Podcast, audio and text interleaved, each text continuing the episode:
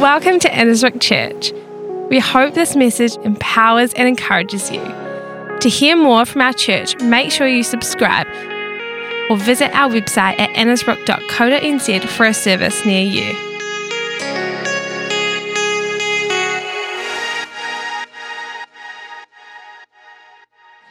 Awesome. Good morning, everybody. Welcome. Welcome to Annesbrook. And my name is Michelle. If we haven't met before, nice to meet you. Welcome. Good to have you all here. What an awesome full room. So good. So, so good. Stand more in the middle. There we go. All right. Cool. Thanks, Josh. Ah. All right. Yes, nice to see you all. Um, some of you may know our son, Nathan. He, we announced it in church last week and we prayed for him. He was moving to Wellington. He drove away yesterday, packed all his worldly belongings in the back of his little old car and off he went into the sunset.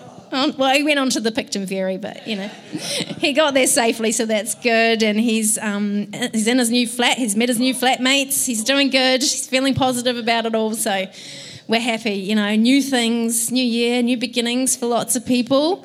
And it's so great about Dan and Julia as well, new things for them, on the horizon for them too. So that's so good. So new year, new goals. Who is, hands up if you're one of those people who like really loves like new year, let's set a new goal. I'm going to have, you know, kind of later. Like, are you, are you that kind of person? Yeah.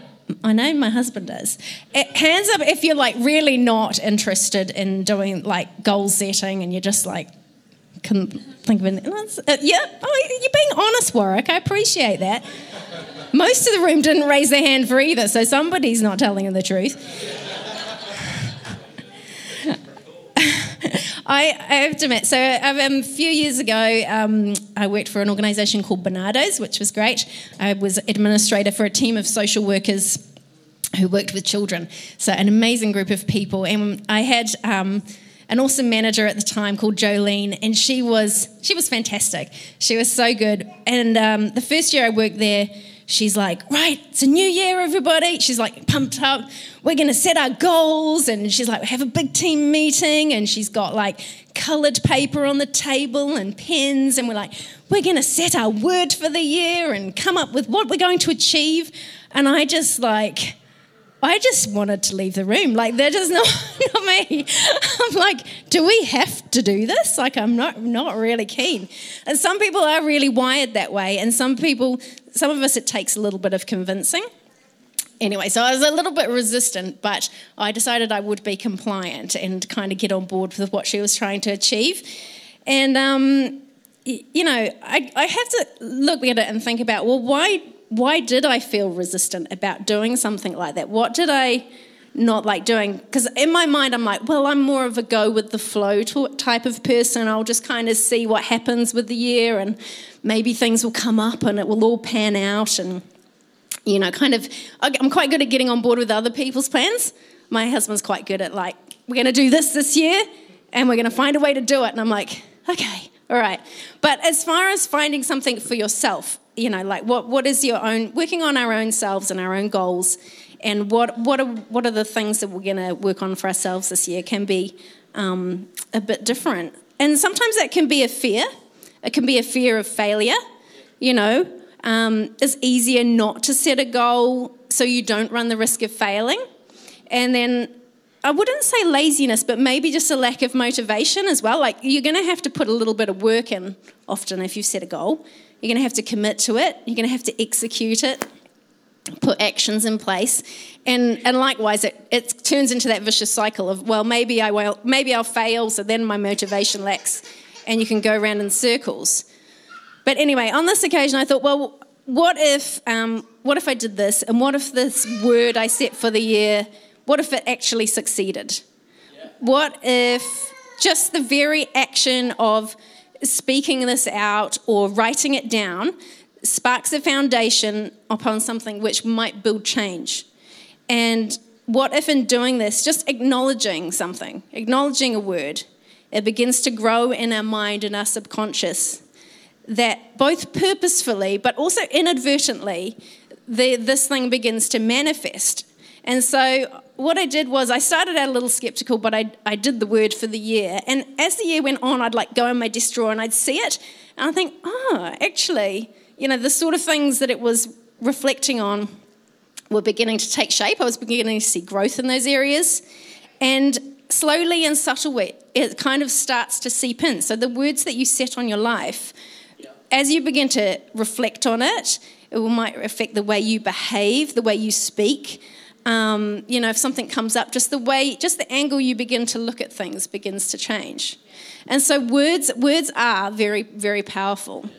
And so today I thought I would speak about the Word of God. And the Word of God is our foundation. And in that, examining the narrative. Because we all have this narration going on in our minds, right? Our inner narrative. And what is dictating that? And is that set by the Word of God? So the words make and shape our lives. Good or bad, the creative power of words is God-given. Um, it talks about it in the Bible, you know, that the, the power of life and death is in the tongue. And so what we're speaking both externally and internally is very, very powerful. Both good and bad, the creative power of words is God-given. Therefore, to live a life for Jesus, to claim that we follow him and that we are his disciples, that we are Christians, the word of God must be the rock on which we build. Um, Matthew seven, twenty-four, twenty-five says, therefore, everyone who hears these words of mine, and I'm trying to read the back screen, but it's too far away, so I'm going to read the notes. Wrong kind of glasses on. Therefore, everyone who hears these words of mine and puts them into practice is like a wise man who built his house on the rock. The rain came down, the streams rose, and the winds blew and beat against that house. Yet it did not fall because it had its foundation on the rock. And anything worth building in life needs a firm foundation. And with, because without it, it will ultimately fail, right? And setting foundations is often quite, um, it's not something people see. Like they don't see it. It takes a long time often to build a foundation. Um, there's a lot of work going in before you even visually see anything come to the surface. But without it, you, you know, it will ultimately fail. It might look good for a while, you know, might have all the all the, the lookings of looking good and feeling good, but may not test the stand the test of time.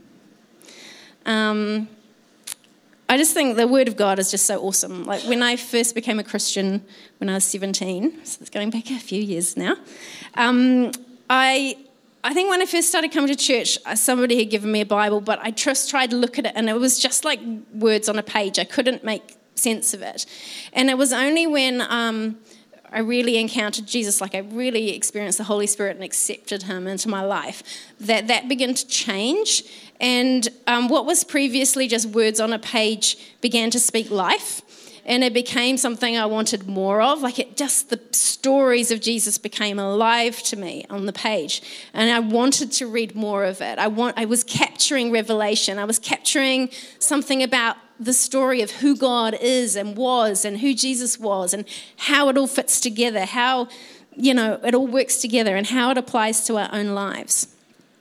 It's like, um, you know, it becomes you. It becomes illuminated to you, a light going on in a dark room. What I thought I could see before was only a part, and the Word of God sheds light, and I began to learn and build relationship with Jesus by reading the Word of God. And from this point on, that that has been something that I've always come back to, always come back to the Word of God throughout my whole life. It doesn't matter what season you're in, what stage you're in, it's always there, and it's always something to come back to and anchor yourself on, which is so good. Um, the Word of God is many things, and its application transcends time, culture, and season. The Word of God is alive and relevant to everyone, no matter who you are or what you're going through. You know, we look back, and I think I talked last time about watching like these archaeology biblical digs about, you know, and things that they dig up to prove that the Bible's real. And but, you know, like this is people who lived thousands of years ago, and the Word of God was relevant then, and it is relevant now. And it's, it's just amazes me. It's just, God is just so amazing. The Word of God is many things. It's an anchor in stormy seas. It's a refuge. It brings rest and green pastures. It is a compass to guide you forward, a light in the dark, the joy in the morning, as Dave spoke about last week. Our firm foundation, the rock on which we stand. We've got a song with that in it. Our source of truth that guides our prayers, that shapes our beliefs, that speaks prophecy into the future, that helps to reconcile the past, that grounds us in the present, and reminds us of who God is yesterday, today, and forever.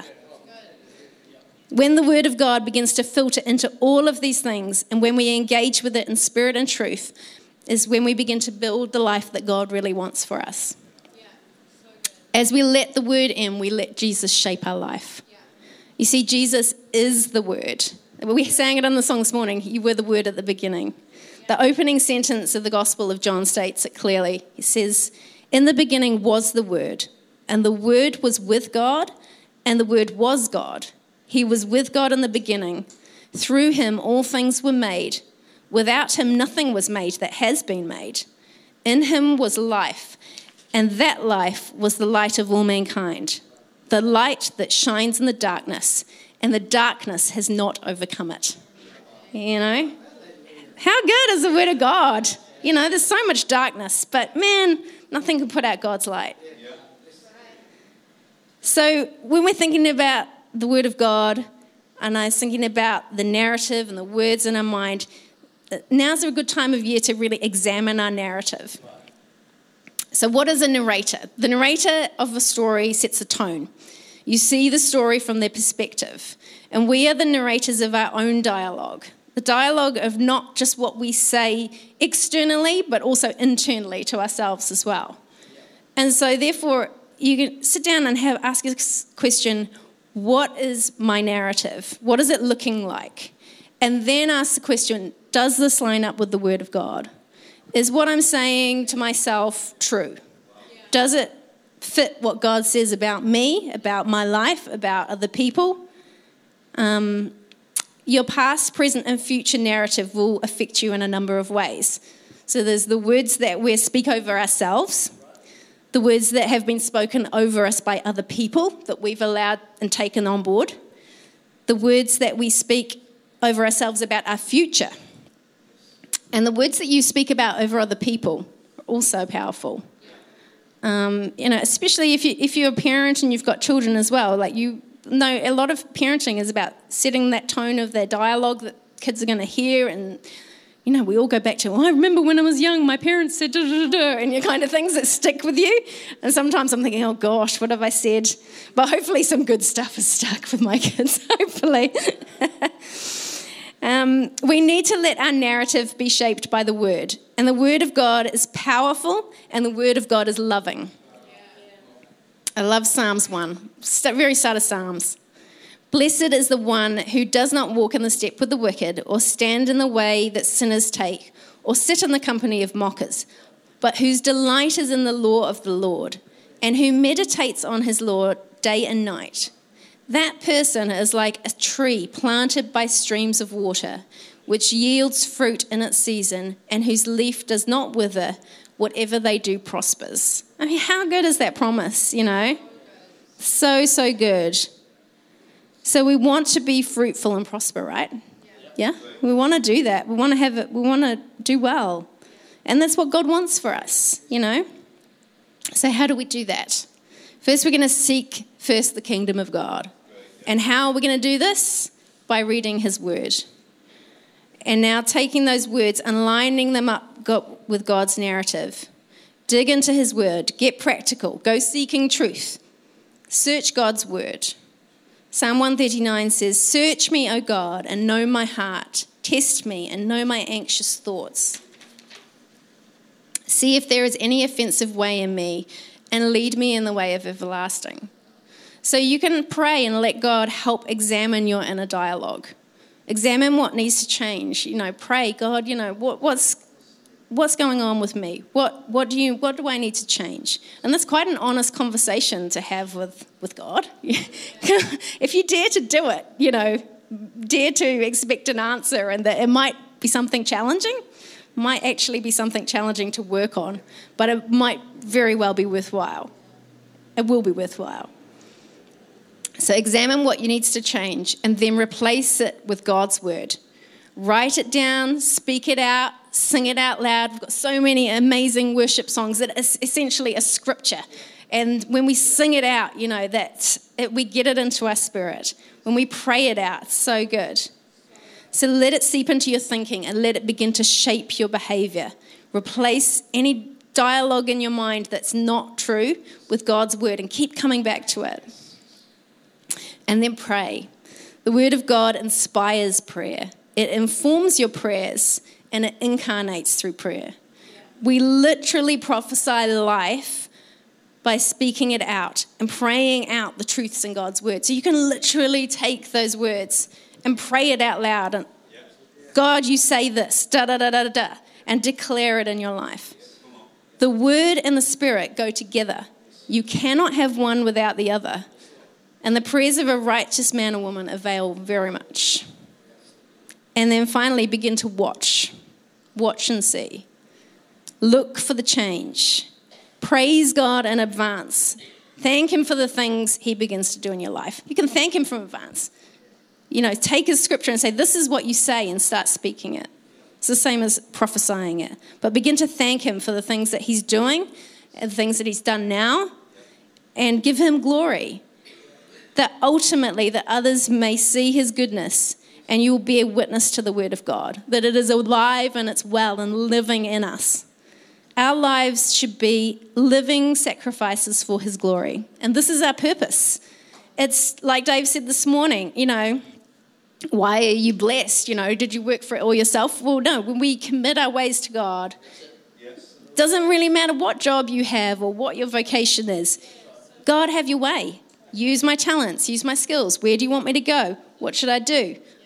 If you don't know, just do it and commit it to God and let's see what he does with it. Get his word in your life. Start reflecting on it. It'll start to come through in your behavior, in your thinking, in your inner dialogue, in the way you treat others.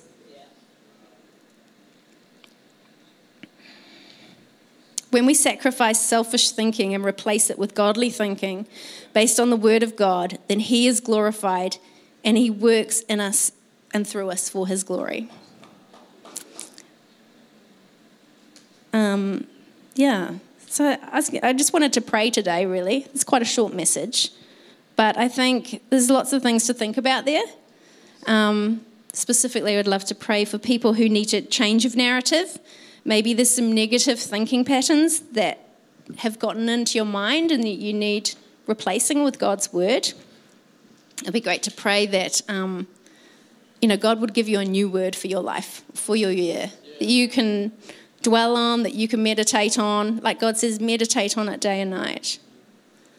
And for those who have had words spoken over them in the past, that the power of those words would be broken, that you'd trace them back and then you'd replace them with God's words. Go seeking them out, you know. Um, you know, often we pray for people and it's like, you know, oh, I was told this as a child, or, you know, things that, was, that really stick with us. You know, because sometimes it's the person who said it doesn't even realise they've said it or have caused damage, but we've we've inadvertently often it's just settled on us. Oh, I am a certain way. That's just me. No, you can choose. You can choose to replace that. You can choose to replace the way that you think about yourself and the things that you do and the way you behave. And finally, those who need a word for the future, that we'll pray this morning that as you just sit and reflect that God, as you ask, God would drop a word in your spirit for your year. And now, every year now, after I took the thing with um, my boss who made us do it, I have actually done that every year since then. And every year without fail, I say, okay, God, give me a word for the year. And some it'll just it'll just come just like that. And you'll usually know because it will kind of stick with you. And if it sticks with you for a week or two, you're like, oh, yeah, that's the word. And sometimes it makes no sense and it's a bit strange. I've got a word for this year and I'm not going to share it because it's, it's odd. But I think I know what it means. And as I begin to kind of unpack it, God's going to show me some stuff. I know I will. So maybe we'll hear about that next year. But for this year, I'm going to reflect on that one. But just just God will speak to you if you ask him to. He will speak. And it doesn't have to be complicated. You can just start with a seed. God's really good at seeds. little things that can grow and bring change. A word you can hold on to, reflect on, act on, and seek God's word on. Awesome. So let's just pray. Thank you, Father God. We thank you, Lord, that your, your word is truth. Your word is good. God, it's accessible. Lord God, we thank you that we can easily access your word. And we can seek it out for our lives, that you're the same yesterday, today, and forever. That the God who spoke to Moses can speak to us. Jesus, that you came. You are the word who became flesh. That you set the example for us. That we can have relationship with you. That you don't make it too difficult for us. You've made yourself accessible. You've made this way. You've made this path. And narrow is the road. But it's worth seeking out. It's worth seeking you out. It's worth seeking after your word and your narrative. And so, God, right now, I just pray, Lord God, for those people who've had that negative narrative running in their head, who've had mental health diagnosis, or they've had a negative word spoken over them as a child or even as a young adult, and that, then, that it needs to change.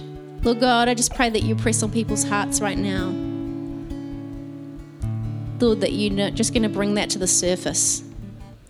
You're going to bring to the surface those things, those untruths that need to come to the surface. And as that comes up, I just want you to take it and say, God, I hand that over to you, Lord.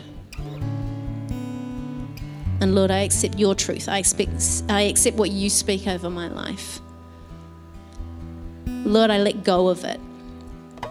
I let go of that negativity, of that negative thought pattern, of that feeling of being in a loop. Right now, we just surrender that to you, Father God, and ask for your truth and your words and your narrative to speak over their lives.